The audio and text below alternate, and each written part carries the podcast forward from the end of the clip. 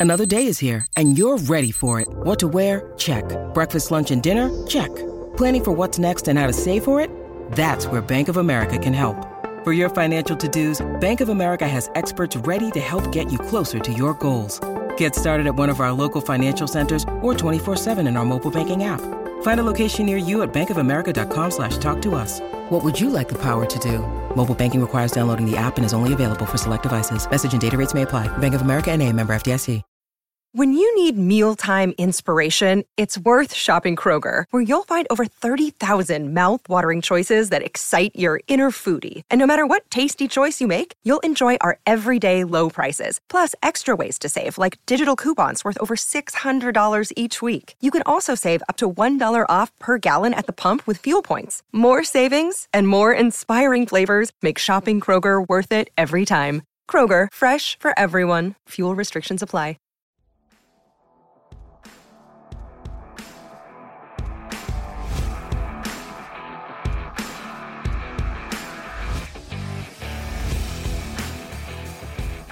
Hello, everybody, and welcome to the Tip of the Iceburgh podcast, brought to you as always by InsideThePenguins.com.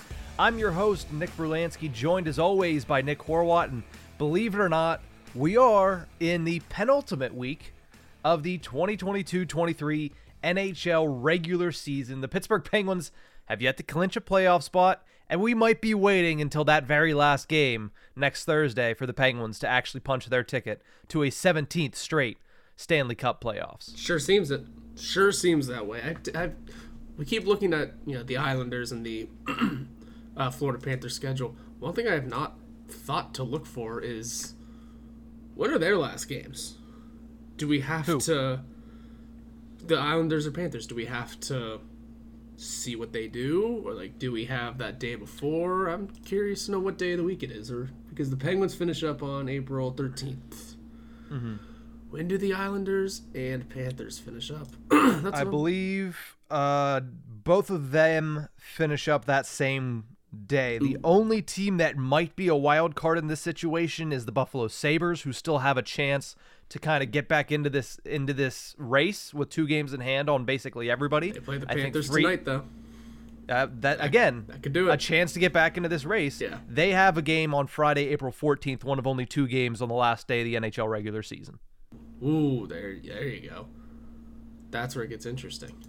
Mhm. And that, that last game is against the Columbus Blue Jackets on the second half of a back to back because the Blue Jackets will have played Here. the Pittsburgh Penguins at on home ice uh, on Thursday. Oh boy. oh boy.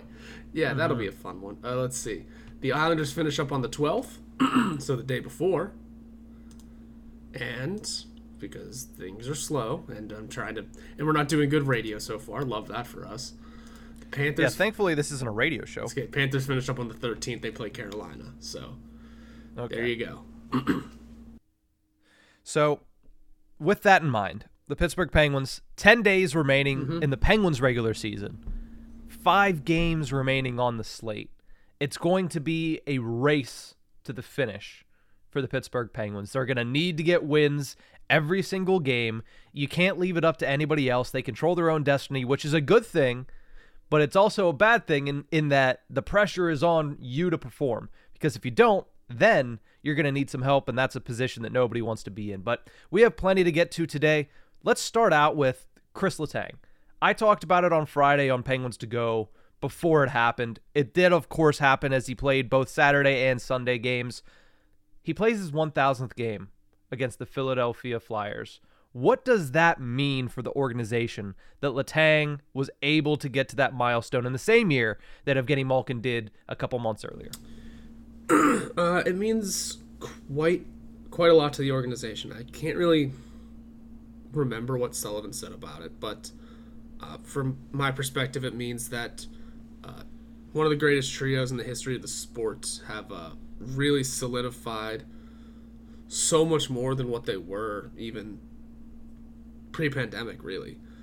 Um, before they all hit a thousand games, and especially given the tumult that took place this past summer with uh, the contract negotiations between Crosby or not Crosby, uh, Malkin and Letang, that they both could have been celebrating that achievement with a different team. You know what I mean? Mm-hmm. It would have been far different than what it was. I think it's good for the organization, not only that Crosby did it a couple years ago, that uh, Malkin did it this season, and now Letang did it this season. It just solidifies and cements so much of their legacy that um, those are three Hall of Famers, and the numbers are going to speak for themselves. They're three of the greatest players in franchise history, and they got to each share a moment that's never happened before in Penguins history 1,000 games. Mm-hmm. Have players celebrated their 1,000th game in Pittsburgh? Yes, but I think it's only like two. Um, it's a rare accomplishment. It's a rare achievement. And the fact that the Penguins got those three players to do it all with them, um, not enough impressive words can be said about it. Yeah, 1,000 games and 1,000 points seem to be the two milestones that NHL players, when it comes to just personal accolades, not including any of the awards or any Stanley Cup championships, personal accolades, it seems like 1,000 games, 1,000 points are the two really, really big ones that are always celebrated a lot in locker rooms. Uh, but for Kris Letang, obviously, I said a lot on Friday. He's a three time Stanley Cup champion. He's the third Pittsburgh Penguin to ever reach that milestone with the team, the first defenseman to do a 1,000 games with the Pittsburgh Penguins. And if you look at the way that he's been playing, doesn't look like he's slowing down. Like he had a rough start to the season, but over the past month, maybe six weeks, he's been really, really good for the Pittsburgh Penguins. He still makes his his Kris Letang mistakes where he's gonna turn the puck over, he's gonna make a move that's gonna be classified in in the fan base as boneheaded, but overall, his game as a whole has gotten to a, again a level to, to where it was last year when he had a career season for the Pittsburgh Penguins. He just continues along with Crosby and Malkin, to just raise the bar every single year and continue to play at an elite level, despite, of course, his advanced age, which is something we've said about all three of them all season long. Yeah, they've all proven to still be able to cut it. Uh, if I mean, heading into the season, there was people that said we shouldn't bring back, you know, we shouldn't bring back Malkin, we shouldn't bring back Letang, we shouldn't bring back either of them. Um, you're all wrong. It's just point blank. They are three of the best players on this team right now. We ignore Malkin's mishaps last game, and uh, maybe we'll talk, we'll talk about it. But there was um, it, it, but putting that aside, they're three of the best players, obviously on the team. Crosby's up there among the best players in the league this year. It's none of this is their fault. None of the issues that we've been having is their fault, and I think that's a ha- like I think that's a nail we've been trying to hammer home all season just mm-hmm. because people still want to point fingers, and it's at this point it's a losing argument. This there are plenty of fingers to be pointed at this team. There are so many. Uh, none of them go toward Crosby, Malkin, or Letang. None of them. None of them. Uh, and it goes to and just these career milestones. It's it's a big part of what their legacy is now beyond this season, and I think that's obviously the more important, or yeah, that's obviously the most important thing when it comes to these milestones is their legacy as a throughout their career. But the fact that they're able to have this achievement and it's not, you know, a well, you were almost there, but then you started falling apart skill wise, like like Kessel or Keith Yandle going for their consecutive games played thing. It was yeah, they're getting there. it's in Keith Yandle's case especially, and let's be real, they weren't going to cut it on certain teams, right? Phil Kessel hit a thousand. I think he hit like a thousand and two, a thousand three, a thousand four, and then the Golden Knights were like, "All right, that's enough of that. You're getting healthy scratch. You're not good enough." Like, that's one thing about each of these three players is that they've never hit that point, mm-hmm. and that's saying yeah. something because again, not everyone gets to do that. Listen to some of the comments that uh, those little video messages that some of the players were sending in I forget who said, who it was exactly, but they said it's not an achievement everyone gets to hit, but he mm-hmm. did. Especially the stuff that Kris Letang himself has gone through. He said it himself in uh, the athletic article with Josh Yohe. Everyone should go read. He didn't think he would get there. Yeah. And now here we are. So good on Letang. It's an incredible accomplishment no matter how you look at it. Whether or not he scored or not doesn't matter either.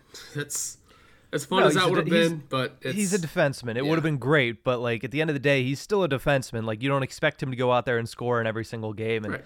him not scoring does not take away from the accomplishment. And uh, to me, the biggest thing about it is Kris Letang hits a thousand games, Kenny Malkin hits a thousand games, Sidney Crosby hits a thousand games, and in that time, the Pittsburgh Penguins win all three of those ceremonial games. And not to mention they they hit they won the game that Malkin actually hit a thousand games in Chicago as well. So 4 0 in a celebration of the Big Three's 1000th game mark. Let's move over and talk a little bit about special teams for the Pittsburgh Penguins because all season it's really been an issue for them. Power play, penalty kill, they've each had their discussions where both of them have struggled at times. Both of them have been really good at times as well.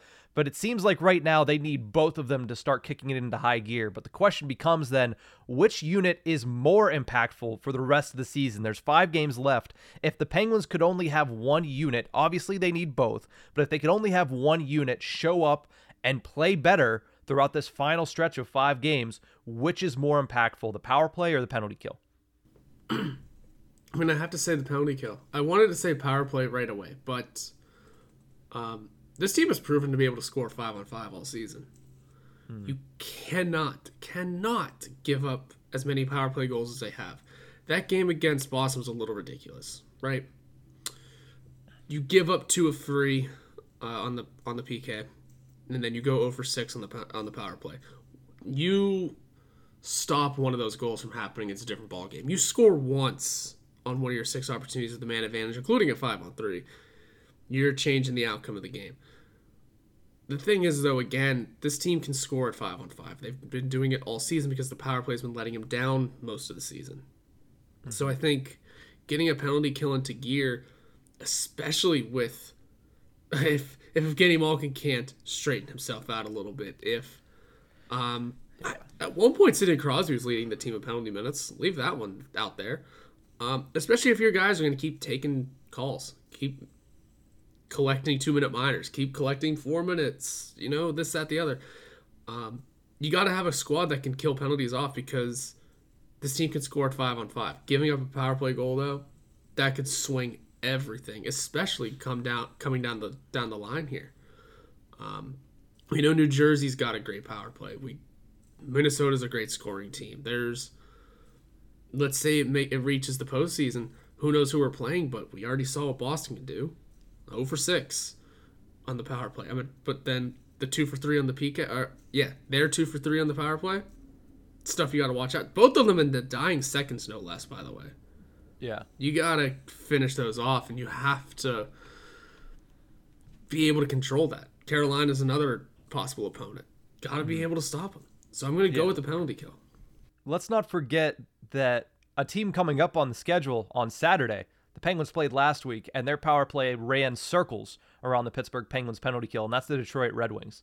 I mean, it, it looked like NHL versus ECHL at times when it was the the Red Wings power play and the Penguins penalty kill in that game. So, yeah, I agree that the Penguins penalty kill is going to need to be better. Both of these units need to be better for the Pittsburgh Penguins to be any good, but the power play in my eyes is way more impactful because look who's on the ice for the power play. If that unit is not scoring for you, if that unit is not doing their job and they're giving momentum to the other team, that's like a double whammy to me. Because if the penalty kill is struggling, yes, it sucks. You're down a goal, but the Penguins have the five on five ability to come back, score goals, and try to tie things up. They're playing really well at five on five and have been for some time. Now, the finishing is a different conversation altogether and being able to actually finish your opportunities, but they've been getting enough opportunities.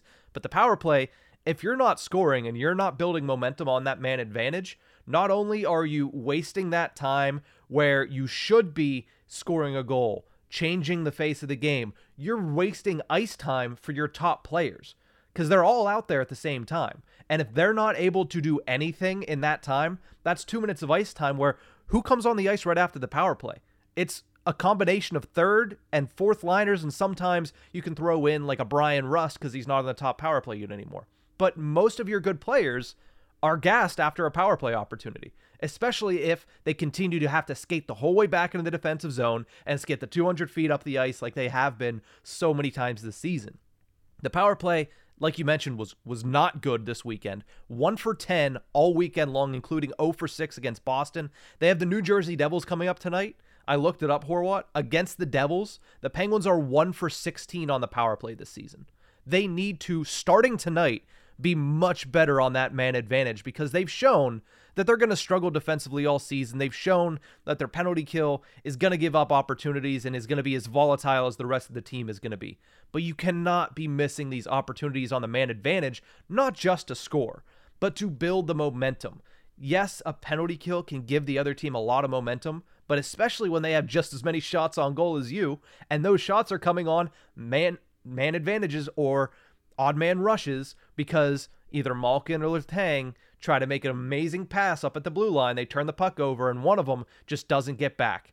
The Penguins need to be stout when they're on the man advantage. I think it's way more important uh, than the penalty kill. Not to say that it isn't important that the Penguins get better on the penalty kill because they need to, but at the same time, I, I think the power play, getting that to go right in the last five games is going to be that much more because it'll just put the Penguins in an entirely different stratosphere as far as the goals they're able to score. Yeah, th- this power play has been so abysmal. I'm shocked it's uh, hovering around league average. Like, yeah, league average fifteenth in the NHL right now. Yeah, it's fifteenth in the NHL, it's running at a twenty one point four percent pace. The league average is twenty one point four two. How? This they've been really good at home, but they haven't been as of late. It's it's just so terrible.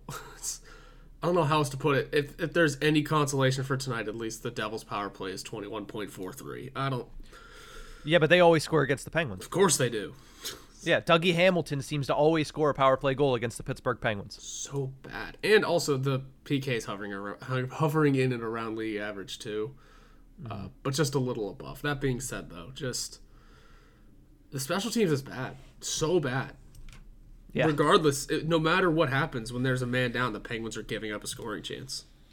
Yeah. Don't, don't, don't know how that works. It's not supposed to work that way, but yeah, it's horrendous. Yeah, like, yeah, that's that's where we started this conversation. Is the Pittsburgh Penguins have played pretty well at five on five. Like defensively, offensively, they've been getting more opportunities. They've been getting more shots on goal. They've been getting more shot attempts than other teams, especially over the past couple of weeks but the results don't always follow because one, their finishing ability isn't great, and two, because their special teams have been so god awful. So the the correct answer, honestly, is they need both of them to be better.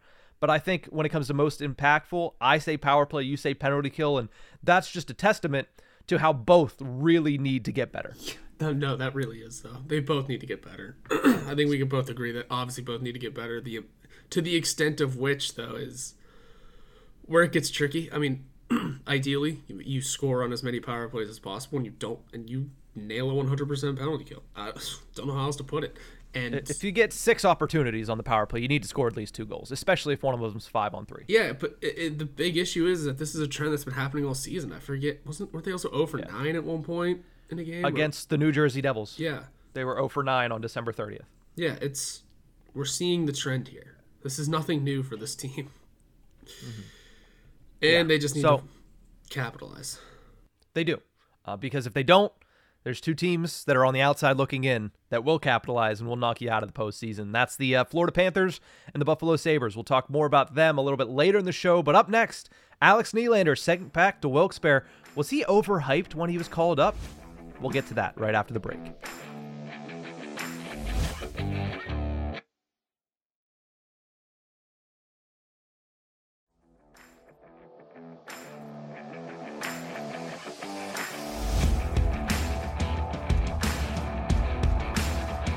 Welcome back to the Tip of the Iceburgh podcast, brought to you as always by InsideThePenguins.com.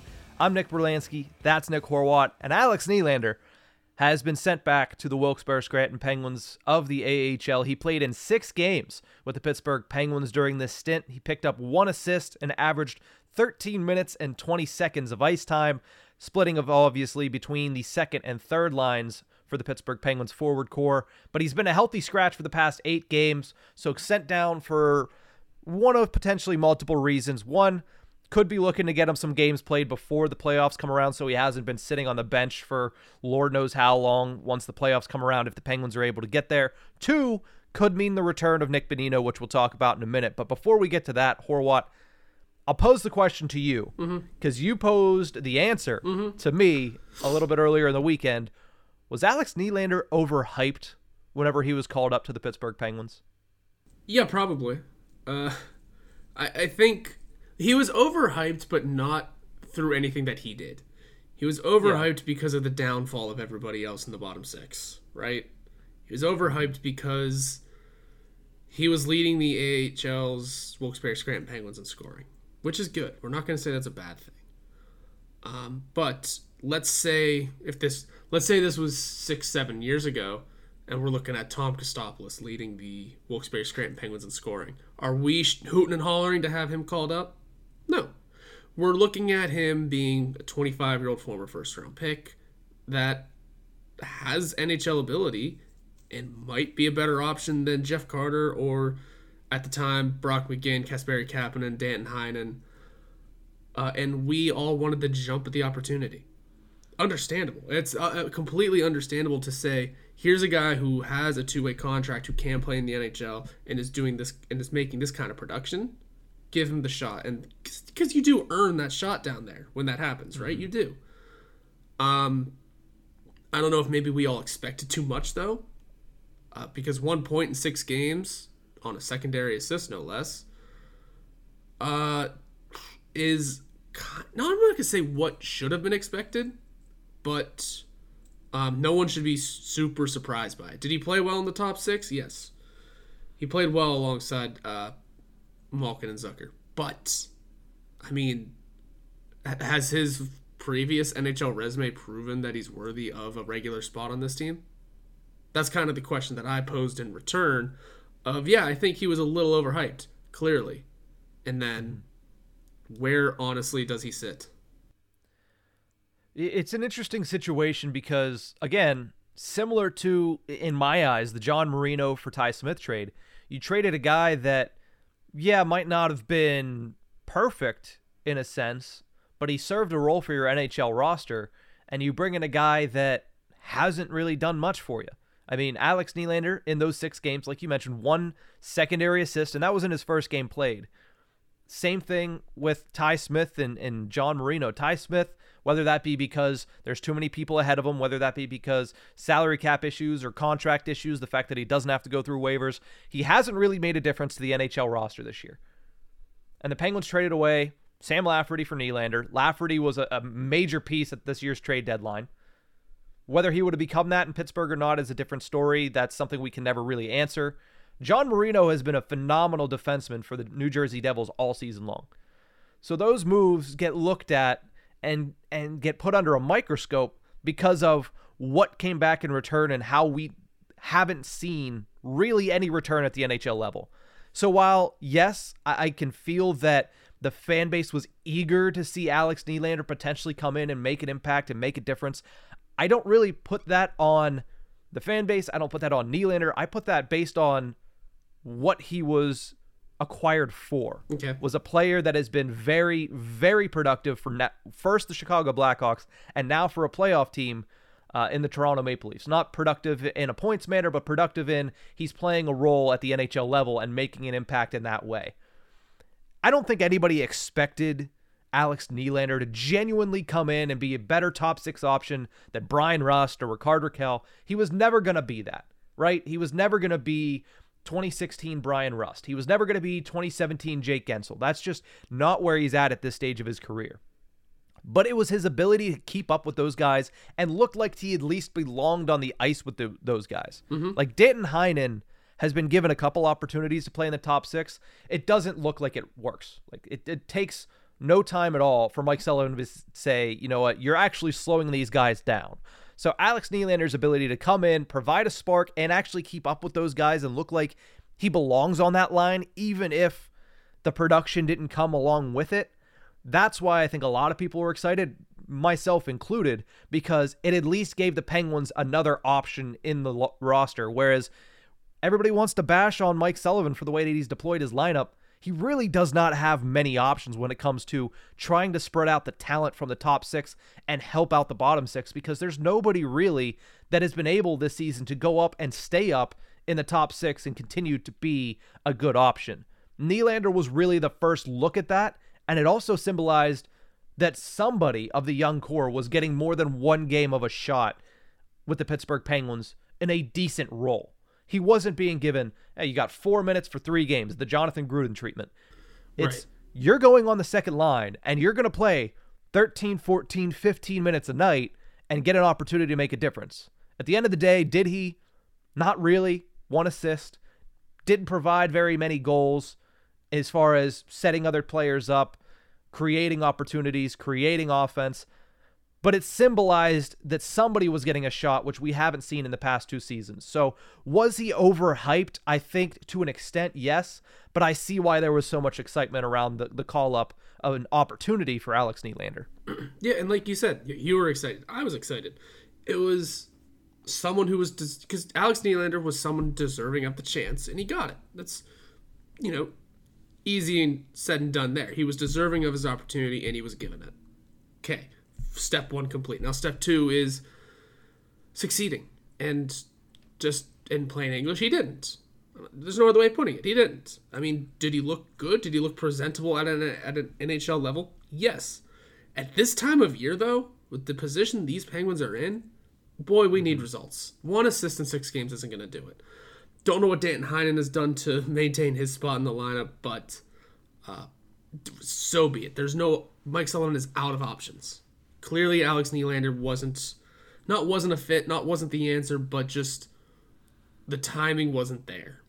The finish wasn't there, uh, and just we just couldn't roll them anymore. So we had to healthy scratch him in favor of Ryan Poehling, who's coming a long way and all of a sudden looking really fast. Finishing still not there as much yet, but he's got more points in six games than Alex Nylander does. Um, Danton Heinen again. I don't, I don't. We just don't have. We don't have options. Jeff Carter's still in the lineup again. We just don't have options. But maybe Nick Bonino returns. Who that might throw a wrench into a lot of this bottom six. Who knows what exactly happens? Uh, but there's reasons for why Nylander was was hyped up and deservedly so, but also a little overdone. Both things can be true, and who knows? It, this isn't also this is also not anybody saying he shouldn't be here next year. Give him another shot next year, early in the season when there's time to build into it. Mm-hmm. Just make sure it's in the proper role because, I mean, his career high in games played is 65. Did that one time with the Chicago Blackhawks. He scored 26 points. I mean, really, he doesn't have much of a tra- NHL track record to prove he can cut it. Maybe COVID got in the way of that. Who knows? But also, just in the opportunity he was given this year, he didn't cut it. So we'll see what next year has in store.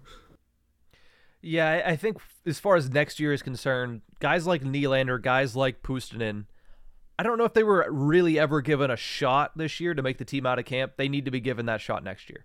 Like Puustinen, we talked about it, played with Crosby and Guentzel for the better part of the first week uh, of training camp, and then basically was an afterthought. Like, was not like, yes, I don't think he performed well enough necessarily, but I don't think even if he did, there was really a shot for him to make the roster just because of the way it was constructed. So they need to be given a shot next year, uh, especially if they're able to progress throughout the summer uh, in the ways that some of these players have um, over certain summers. But you mentioned Nick Bonino there. I think that's a great segue. He could be coming back. Uh, obviously, we've heard in the past from Mike Sullivan that he's expecting Nick Bonino to return before the end of the regular season. Well, we're right up against it now. Five games, like we said, 10 days remaining. He was placed on LTIR last month, retroactive to March 9th, which means he is eligible whenever he's ready to come off LTIR and get into the lineup if if need be. Uh, but he did miss the last couple of weeks, almost a month, with a lacerated kidney. None of us know the recovery time for a lacerated kidney, but the positive news is Nick Bonino has been back on the ice and has been skating. When do you envision a Nick Bonino return for the Pittsburgh Penguins? I I do not know, because now that I was th- I, I was thinking about that Nylander move a little more. Um, would it have? Because in situations like this, don't they normally activate the player and send the player back down to the minors at the same time? Usually, at least in the same day. Yeah. So, um, now this one kind of confused me a little. Who knows exactly what's going on? I would assume somebody is coming back though, not necessarily Nick Bonino, maybe one of the defensemen. They're all skating. all four players that are out are skating. And again, for what it's worth, Jan Rutta was never taken off of the active roster. Uh, so he can just fly right back in. I'm assuming if anyone's coming back, it's not him. Uh, but all four of Rutta, Pettersson, Kulikov, and Bonino, they're all skating, and Sullivan said they will all return before the end of the regular season. Well, they got five games. They got today, they got Thursday, Saturday, next Tuesday, next Thursday. Mm-hmm. Um, the time is there for them, but I don't know who it could be. I would just assume one of them today, maybe, yeah. just because. Um, maybe they get, maybe the Penguins got a little cap relief. Maybe they penny pinched, but with that early Nylander send down, but who knows? I'm a, I would assume someone comes back. As for Bonino himself, hard to tell. I haven't seen any of them skate. I haven't been able to gauge where they are. I would say Bonino comes back Saturday. How's that one? Yeah, I mean, I don't think we all have any idea what that process is. Like I said earlier, so it's it's it's hard to pinpoint a time, but it seems as if all four of those guys are trending in the right direction. I haven't heard much in the way of setbacks. I haven't had much in the way of obviously getting back with the team. There hasn't been many practices for the team as they've been kind of just focusing on gameplay. Yeah, that's the other thing that I just remembered too. Matt Vensel tweeted out yesterday that there was no official team practice yesterday. They were getting ready to leave for New Jersey, but all four of those players were skating in Cranberry. Hmm. So maybe a skate before they left, maybe a skate at home and staying home. Hard yeah. to tell whenever it's just one game on the road and then immediately coming back home for a game. So yeah. Who knows? At this point, uh, it's hard to pin a nail in anything until other tweets are made, other news is yeah given. So hard to say. Now, I know the the general thought process would be if you send the spare forward down and you only have twelve healthy forwards on the roster, you would expect the forward that's injured to be coming back. But at the same time, if you look at the road trips that they have remaining on the season, there none of them are more than one game. Mm-hmm. They have New Jersey, tonight, which is closer to Wilkes-Barre than Pittsburgh is. Then you have Chicago, or sorry, you have Detroit, and then you have Columbus. They're not very far road trips and they're all one game. So if worse comes to worse and they go down a forward, it's not as hard to get a forward to the game as it was to get a goaltender to Dallas. So it's not like they're going on these long road trips and are gonna need help just in case. They're gonna be able, and if worse comes to worse, they'll just play 11 forward 7D if they have the guys on the roster that are healthy. But uh, that's where my brain immediately went. I was like, oh, forward going down, forward coming back. It's Nick Bonino. But because of the way the schedule's laid out over the last 10 games, does not necessarily have to be the case because they can always get somebody to one of those closer road trips uh, than they had in the past. But with Bonino's return, whenever it is, where does he fit into the roster? Because in my eyes, there's a very real chance – that he doesn't even get into the lineup when he's healthy. Uh, yeah, there, that's a very real possibility. There is. We brought him back for the vibes, for the feels, right? Let's let's just be honest. Did, he was was he immediately the highest scoring bottom six player? Yes. Yeah. but, um, I don't know. It's it's just a very real possibility, much like the defense when it comes to a fully healthy defense, that there's just a logjam of. Mm the forward core is a little different because at least at the defense we look at that and go, okay, they're they are all NHL caliber. Just most of them happen to be uh, having a down spell. Whereas at mm least in the in the forward core, you look at it and go, okay, it's a logjam of oh goodness gracious, this is not good. It's a yeah. it is a comedy of errors, really. Does mm-hmm. and where does Bonino fit? I, ideally, you say in the Jeff Carter spot, but we all know that's not going to happen. So. Yeah, no, Jeff Carter and Mikael Granlund, I know that they've been the two most inconsistent and probably the two players that have drawn the ire of Penguins Twitter the most over the entire season. Neither of them are coming out of the lineup. Like, I'm sorry to break that to you, but if you want that to happen, you're probably going to have to wait at least till a past next season. Like, they're, they're not coming out of the lineup. Yep. They're staying there the remainder of this season and probably most of next season. So it's neither of them. I don't think that Mike Sullivan would take out Drew O'Connor, Ryan Poehling, or even Josh Archibald. Now, I do question Archibald mm-hmm. because you could take him out, you could move Jeff Carter to the right wing on the fourth line, and you could put Nick Bonino in there at center. But also, what Josh Archibald brings, not a lot of guys in this bottom six do, especially on that fourth line. Like you look at that fourth line, Carter doesn't really play all that physical, doesn't really do all that much in the way of, you know, speedy forecheck. Like he, he that's not him. O'Connor does, but at the same time, O'Connor's not going to drop the mitts. Unfortunately, the smallest forward on the lineup is probably the only guy that's going to sit there and drop the mitts and, and stand up for his other players. Like people will get into scuffles. Josh Archibald will actually drop the gloves. We saw that against the Capitals. I, I, don't know if any of these other players, maybe Poehling will, uh, maybe Carter will, but I just like what Josh Archibald brings, especially in a playoff style game. Now, the only player I could think of is Danton Heinen. The problem with that is do you put Drew, Drew O'Connor back up on the third line with Heinen out, and who goes over to that third line left or fourth line left wing? I, I have to look up if Josh Archibald can play both sides. Uh, Nick Bonino can play in that spot. He's he he can play left. He's left wing too. Yeah. Okay. And I think that was one of the Well, big you go. reasons why we traded for him in the first place too, was the fact that he could play not only center but also a wing. Or if you you, truly need to, screw it. It's your fourth line. None of those none of those players are gonna produce offense anyway. Just hit shuffle. Just put put Carter on whichever wing he wants to go on. Say Arch, all right, your real job is to kind of throw the body anyway. Nick Bonino wins some faceoffs for us, and if you get called early on one, get the little false start, Jeff Carter go in and wait, win faceoffs for us. But also, that's the other thing. Mike Sullivan likes the way Jeff Carter can win faceoffs. So Yeah. easy. Nick Bonino on the left wing on the fourth line. Um, Ugh, I don't like that though. Like the only problem with that then becomes like I'm not trying to say that I, I don't want Nick Bonino in this lineup. I don't really have many feelings towards it or against it because he's kind of just like the Patrick Marleau thing, but he can kill penalties a little bit better and he's actually done something with the Penguins organization as opposed to Marleau who did everything with the Sharks and then came here and scored one goal and did nothing else the rest of the year.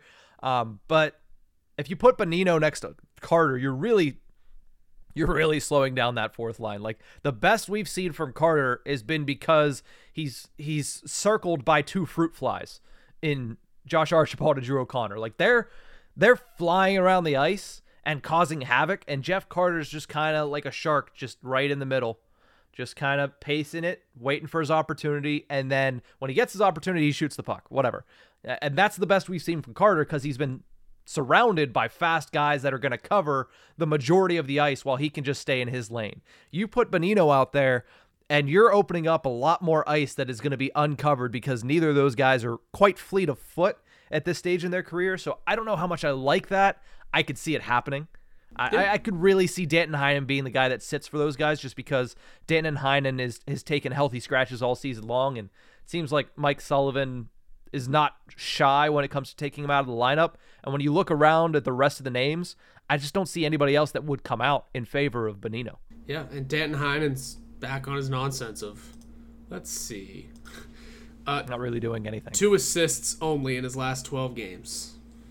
Yeah. So, yeah, back's not really doing anything. That's extremely not ideal. I also am assuming there was a game between March 14th and 20th, so he's been healthy scratched in recent memory too. So, He was healthy scratch for Nylander.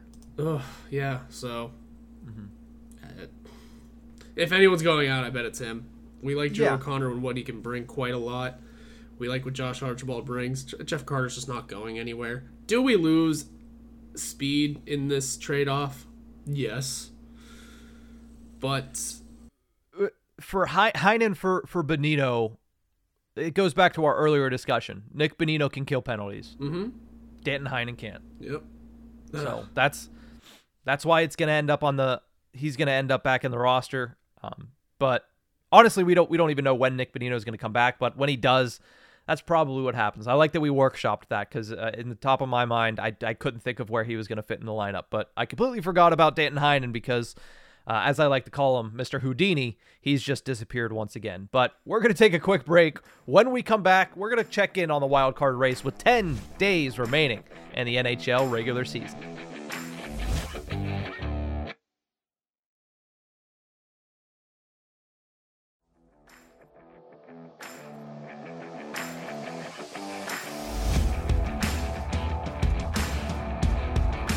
Welcome back to the Tip of the Iceburgh podcast, brought to you as always by InsideThePenguins.com. Sorry for those of you listening to that. I don't know why I just screamed into the microphone with brought to you, but uh, that's what we did. Uh, the wild card race is continuing to look like it's going to come down to the very, very last day of the NHL regular season. And now there's another team that has kind of butted into this race that if you don't see them coming, they might just surprise you, and that is the Buffalo Sabres. So where we sit right now, the New York Islanders have the first wildcard position with 87 points, but only four games remaining, the least amount of any team left in this race. The Pittsburgh Penguins are one point behind them with 86, with five games remaining. So if they could win that game in hand, they will overtake the Islanders for the first wild card spot. The Penguins have a one game advantage on the Florida or one point advantage on the Florida Panthers with the same amount of games remaining as that is getting oh so close, which means also the Panthers with a game in hand could tie the Islanders with one win in that game in hand. So the Islanders are in a precarious position there. But also the Buffalo Sabres with 7 games remaining have 81 points. And you can say, oh, you know what, five points is tough to make up. When you have those two games in hand, that's four of them right there without even having the Penguins needing to lose or the Islanders needing to lose. And genuinely, the Buffalo Sabres, if they win all their games in hand, would tie the New York Islanders at 87 points. So it's getting very close in the Eastern Conference playoff race. Oh, it's it, it and it's gonna keep being this close. I don't think I've ever seen the odds this even. I, you know, MoneyPuck's been doing their little daily odds tracker. Um, and when we're just looking at, for just looking at the Penguins and Panthers for this very second, uh, Penguins 61.5, Panthers 61.6. Oh, it is a yeah. tight race between those two. The Islanders at 72.8, but again, like you said, still that possibility of just slipping out of this because no games in hand, really. And with and three games back of them are the Buffalo Sabres with a 4% chance, modest. Happy to be there and happy to watch that expand if it can. If they beat Florida tonight, that's expect that 4 to go up. And yeah, desperately do the Penguins need to do something here. It's uh, 5 games left. This is crunch time. If your spot's not sealed, it gets scary. And here we are talking about percentages on an analytical site. Yeah, I would love to to get a, a pull behind the curtain on how they actually figure that out, but because it seems like it's a little too volatile when it comes to percentage chances. Um, because there was one point that the Penguins were at 90% chance, and I'm like, well, if they're at 90 then and down at 60 now, it's not like they've lost every game. But regardless, uh, MoneyPuck is still probably one of the predominant sources for for finding out percentages there. Uh, but the Pittsburgh Penguins over the weekend went two and one in their in their three game homestand. And if you remember back to last Thursday's episode, I said this season, what is remaining of it at least, is cut into three sections: the three game homestand, the two games against playoff teams, and then the final three against teams that are out of the race completely. I said they needed four of six points over the weekend. They got four of six points. They're gonna need a win either tonight or Thursday. If you get both, you're sitting in a pretty good position because you have three games left. You are guaranteed at that point to still be in a playoff spot with three games left against Detroit, Chicago, and Columbus. So these two games, if you could go out there and win these two games, you're going to be a really good position if you're the Pittsburgh Penguins. Now, the problem being, the Penguins are 0 3 against the New Jersey Devils this season. They have beaten the Minnesota Wild, but this Minnesota Wild team is clicking on all cylinders. So it's going to be a very, very tough week for the Pittsburgh Penguins. They need to come out firing on all cylinders in all aspects of the game, especially tonight against the Devils. Yep. Yeah, and you're looking to avoid a season sweep against the Devils here, too. You've been swept by too many teams already this season Islanders, yeah. Hurricanes, Bruins. That's that's just, just bleeding points all over the place by getting swept by teams like that. They're all playoff teams. They're all good teams that you might face. It's you just need a win. You need a point. Get an overtime loss. You need points. Get anything you can. Yeah. Collect. Yeah, that's the big thing about that game against Boston. They were tied with what seven minutes to go, and they give up that goal, or whatever, however much time was left. It was late in the third period that you were tied, and then David Pastrnak scores that hat trick goal, and you're like, even if you could have just like Like you said, one power play goal on a five on three, you get into overtime, and how important is that? You'd be in wild card one right now, tied with the Islanders with a game in hand. So eh, you could just, and you'd have two points on the Panthers as well, which is is massive. So it's really coming down to every single point is going to make a massive difference in your playoff chances. They squandered the opportunity on Saturday. They cannot do that against the Devils in Minnesota, especially if they're in the game late, if they're tied. You need to get to that overtime. Like, you need to get the win, but you need to, at the very least, get to that overtime period to get that pity point. Yeah. It's. It's not ideal. We're discussing the idea of collecting a singular point in a hockey game, but but that's bare minimum. yeah, that's the bare minimum. That's the point of the season that we're at. That we'll just take, you know, five games left. Let's say you get five points out of that. I don't know. Probably not enough, but no, I, I still think they're going to need 94 or more. You got to get there. You got to get it's, there. It, that's got... that's tough. That's four or five to get that. I mean, Oh, more power to you. Have we beat the? Yeah, we no. Did we beat the Red Wings yet? No. Oh, look at that! Another the team. Wings. They're zero oh two against the Red Wings. They blew a. They got up four to nothing in the first game, which was back in December, and then they ended up losing that game, I believe, five to four or six to five in overtime because they had the the Detroit Red Wings. I think his name was Walman. Did mm-hmm. the the gritty at PPG Paints Arena, which is not good. And then of course we remember what happened last week, and David Perron just absolutely ending that game with a fury and Casey DeSmith not being able to save a puck. So yeah, they need to beat the Detroit Red Wings. They need to beat Chicago, who they did beat in their earlier game this season, and they need to beat Columbus, who they've beaten a lot over the past couple of seasons. So they need to keep that going. But with the Pittsburgh Penguins coming down the stretch, there's a couple of things that are going in their favor. Sidney Crosby is now three points away from 1500. It didn't happen storybook wise like I said it was going to. Uh, but he is three points away from 1,500. That's something to watch out for in the last five games of the season. And Bryan Rust had himself a really good weekend. Celebrated his 500th game played in the NHL on Sunday, the same day that Letang celebrated 1,000. But he's starting to find his scoring touch. Three goals in the last two games played. He's one goal away from another 20 goal season if Rust can continue to not score three goals in, in two games. Like that's that's a great pace, but that's not sustainable. But if he can continue to finish his opportunities, which he hasn't been doing really much this season, that's going to be a massive boost for the Pittsburgh Penguins as they try to capture that last playoff spot. It'll be huge, especially because he just hasn't been good recently, right? We're having real discussions of how uh, Bryan Rust just hasn't been good enough, and then he goes off and does does that for this past weekend. That's exactly what they need. Mm-hmm. It's, it's he's a top six player, uh, and it's nice. It would be nice to see the bottom six get that kind of luck, but any extra point will help. Any extra skill will help, mm-hmm. and he's gonna be a huge part of that. He has to. Yeah, yeah. The Pittsburgh Penguins need all hands on deck for the remaining five games of the season. Starts tonight against the New Jersey Devils a team that has really taken it to the Penguins all season long when they've matched up. So the Penguins tonight would be a huge win, not only for team morale, not only for standings, but for just absolute faith and belief that this team will make the playoffs and do something when they get there. They need to win this game tonight. They do. It's easy as that. Plain and simple. Plain and simple. I love the sound effects rot. But that's going to do it for this episode of the Tip of the Iceburgh podcast. We will be back later this week with an episode. We'll see you guys next time.